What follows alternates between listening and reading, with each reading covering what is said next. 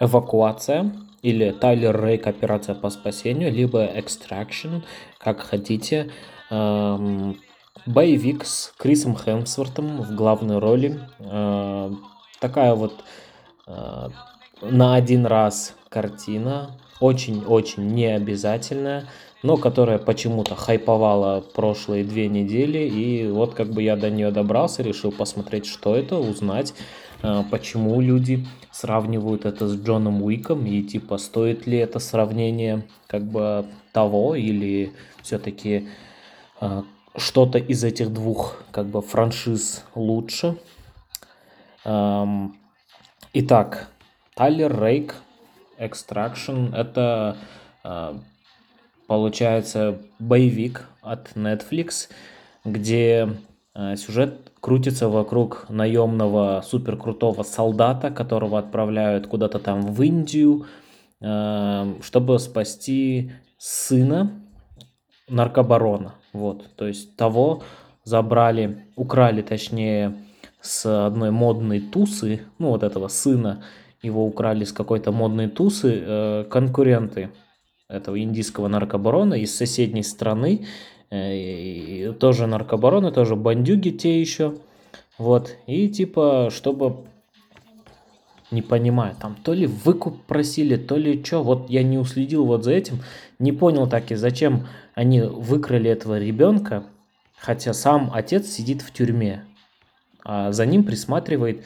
э, короче, индийский э, Ван Дам-Джон Уик. Ну, так скажем. Нет, пусть это будет просто индийский Ван Дам. Вообще не хочу сравнивать все, что связано с этим фильмом, с Джоном Уиком. Позже объясню почему.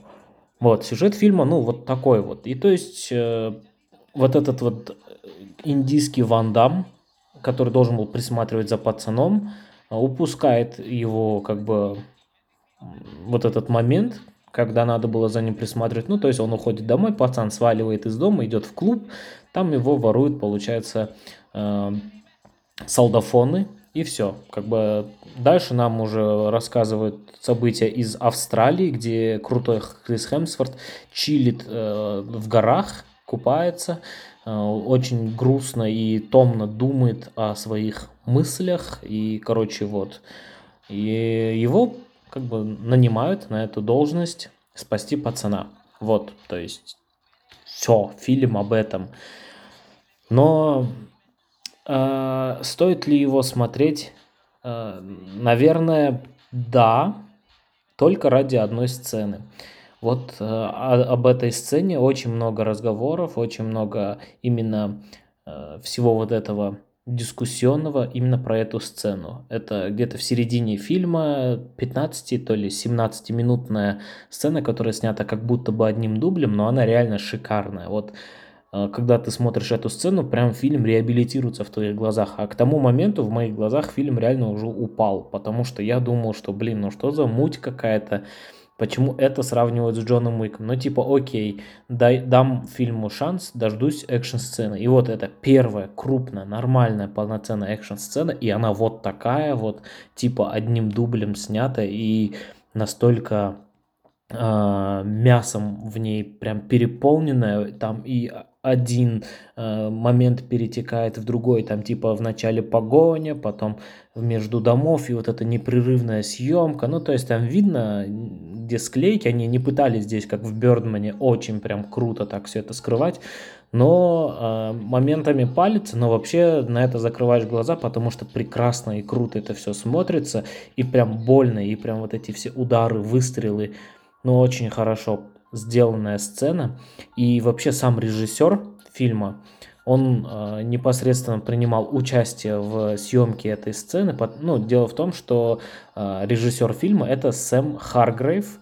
Он бывший каскадер, постановщик экшн-сцен, причем он очень такой, ну, кореш братьев Руссо, ответственных за Капитана Америка 3, э, Мстители 3, Мстители 4. Ну вот, то есть они кенты, и тут, получается, у чувака, каскадера, ответственного за всякие экшн-сцены, режиссерский дебют. До этого он снимал только короткометражки, вот, и тут ему доверили прям полноценный метр, И в этой сцене этого фильма он прям выложился по полной. Там он и оператором был, он и э, был оператором, потому что вначале он там один оператор снимает, тут он сам, так как у него есть каскадерское прошлое, типа он сам такой в целом э, мощный мужик, он хватает камеру и он там типа на капот машины ложится, там еще что-то. Ну, во время многих вот этих вот склеек, которые как будто бы одним дублем сняты, много чего снял он сам. Там есть момент, где Крис Хемсворт бежит и с одной крыши перепрыгивает на другую, и как бы оператор за ним прыгает сразу. Ну, тут эту сцену э, снял сам вот этот вот чувак, э, Сэм Харгрейв. Вот. И удалось ли ему как бы сделать, как бы повторить тот же успех другого каскадера Чада Стахельски или э, да, вроде Стахельский был каскадером э, боевых сцен и по помогал снять э, первого Джон Уика. Ну, то есть, вроде бы, да, Чад Стахельский. И второй, тот чувак, который потом ушел из Джона Уика и снял Дэдпула 2. Не помню, э, как его звали. Ну, короче, неважно, не получилось, на мой взгляд, им повторить вот этот вот успех каскадер, который стал крутым режиссером боевика. Потому что этот боевик получился, ну, очень э, так себе, кроме этой сцены, потому что я ничего не могу отметить. Все остальное, ну, так, э, ты понимаешь, что, ну, действительно, там некоторое дерьмо они переживают, и думаешь, о, там чуть-чуть есть переживания за персонажей. К актерам вообще претензий нет. Тут и Дэвид Харбор местами появляется, и сам режиссер Сэм Харгрейв в начале, как окажется, это он. Там был вот этот вот бородач со снайперской винтовкой. Если вы смотрели фильм, э, вот этот бородач со снайперской винтовкой из команды Криса Хемсворта, который там буквально на пару минут появится, вот это он. Ну, все, то есть сам Крис Хемсворт отыгрывает нормально, то есть от него не ждешь чего-то там выдающегося, но выдает и драму, и экшн-сцены. Весь фильм держится вот на нем.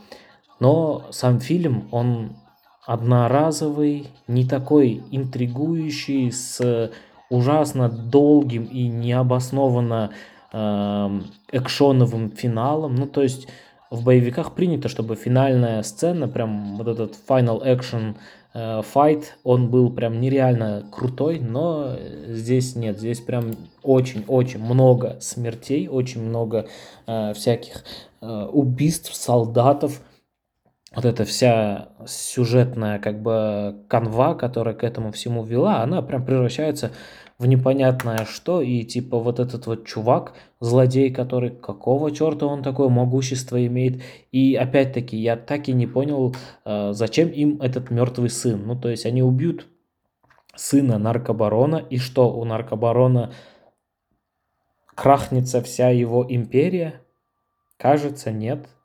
Кажется, сын там вообще не при делах. Сам батя, причем в тюрьме.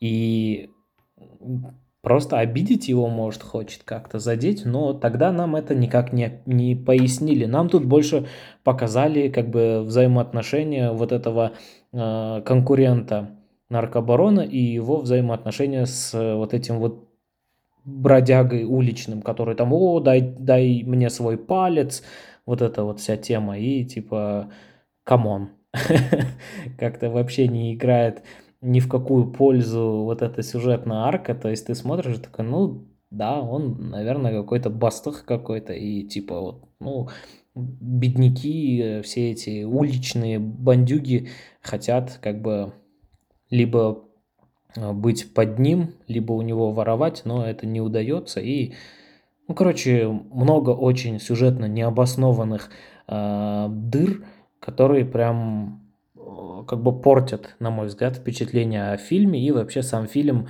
э, очень неравномерный, он, у него градус э, заинтересованности скачет, то тебе прям средне интересно, потом очень интересно, а потом все меньше и меньше и меньше, а потом одна э, сцена, где ты такой чуть-чуть переживаешь за них, где и, ну, то есть есть моменты, были моменты, на которые, наверное, следовало бы эм, ставить ставку, делать акценты, но нет, фильм как-то об этом просто вскользь для галочки об этом упоминает, вставляет и ну, не работает э, эти вот некоторые сцены. Конкретно сцена с, драма с драматичностью прошлого персонажа Криса Хемсворта, Тайлера Рейка. И вот эта вот предыстория, которая там флешбеками мелькает, ну, не выстреливает, на мой взгляд. А, ну, все, думаю, в целом. Фильм не оправдал надежд.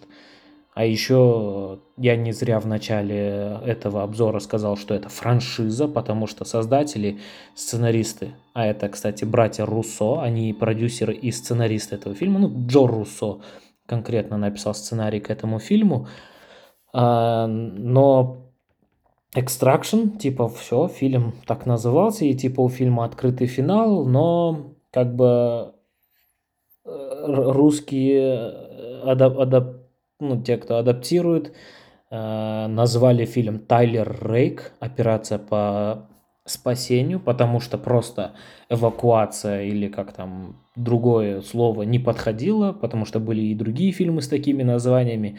А тут, ну, почему бы и нет? Давайте назовем таким долгим словом фильм. Тем более э, фильмы как Джек Ричер, Джон Уик и кто там еще был. Ну, короче, вот эти вот э, боевики, где мужик идет убивает армию, и фильм называется его именем, ну, типа, видимо, СНГшному народу более близок. Но Тайлер Рейк э, уже как бы с, с имением под название Тайлер Рейк операция по спасению типа подразумевает, что будет Тайлер Рейк и там э, операция в Мумбаи там. А, кстати, фильм в Мумбаях проходит. Тогда у этого у следующей части должна быть какая-то другая часть там не знаю, Рагнарёк, типа такого. А, еще и это подтвердилось. Братья Руссо подтвердили, что работают уже над продолжением, и типа все, это еще одна франшиза от Netflix, боевики. А, непонятно, правда, у фильма финал вызывает много вопросов, да и сам фильм, не, не сказать, что прям будешь рад ждать а, этого продолжения, потому что, на мой взгляд, получилось как-то, ну, очень-очень посредственно. А, мне кажется, фильм, за исключением той сцены, о которой я говорил, 15-минутной, которая одно, одним дублем снята, во всем остальном, ну так, среднячок. Да и в целом фильм среднячок. На ваш страх и риск, если хотите посмотреть, то э, смотрите. Если не посмотрите, ничего не потеряете.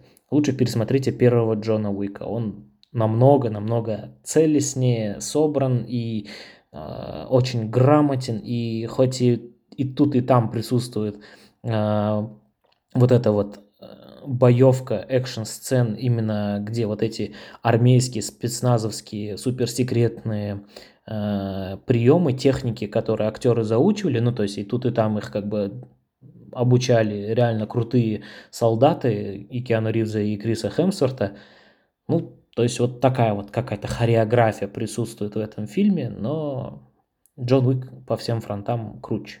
Первый Джон Уик. Э, вот. В целом такие вот впечатления. Да, думаю, все, больше добавить нечего.